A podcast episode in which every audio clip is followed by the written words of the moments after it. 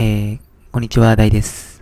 えー、今日はですね、えー、組織で働くのは辛いという話をしていきたいと思います。えー、まあ僕みたいにね、あの、組織で働くのが苦手な人は多いと思います。まあ誰かに気を使わないといけないとか、周りに人がいると集中できない、など、まあ他にもあると思いますが、まあ僕はこの二つですね。はい。で、まあ関係ないんですけど、あと何でもチャイムで管理されるのも僕は苦手ですね。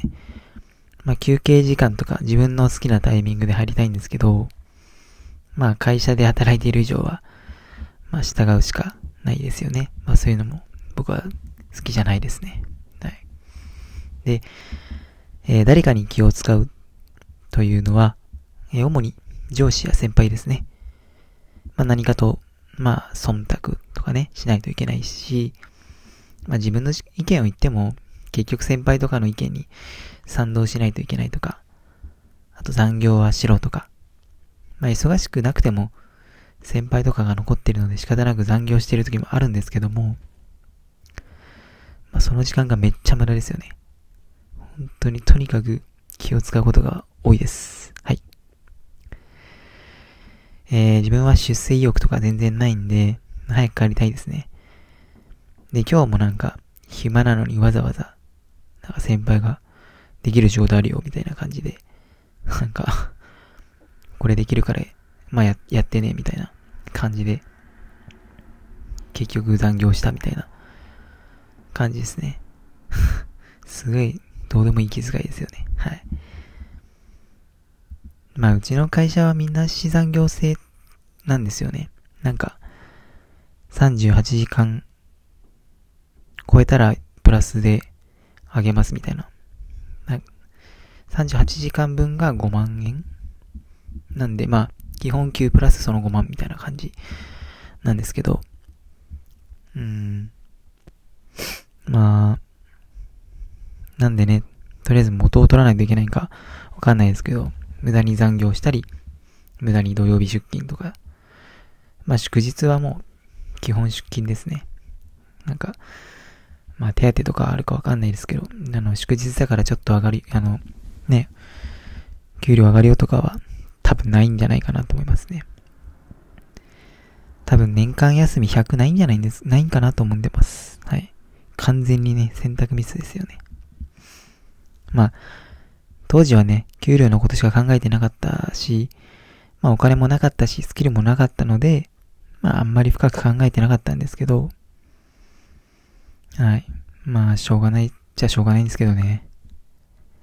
まあ、でもまあ今はね、だいぶ暇なのに、無駄に残業してますね。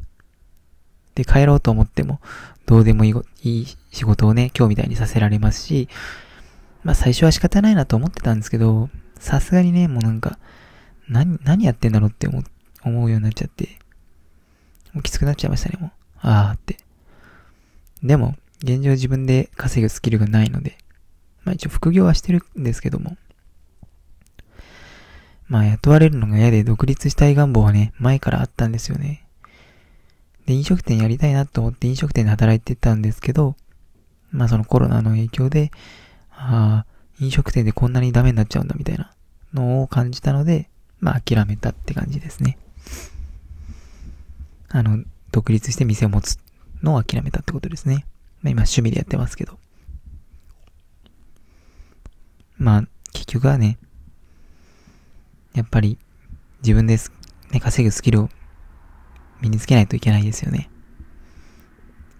で、今の仕事をね、ずっとやるのはしんどいので、えー、自分で稼ぐ力は必須ですよね。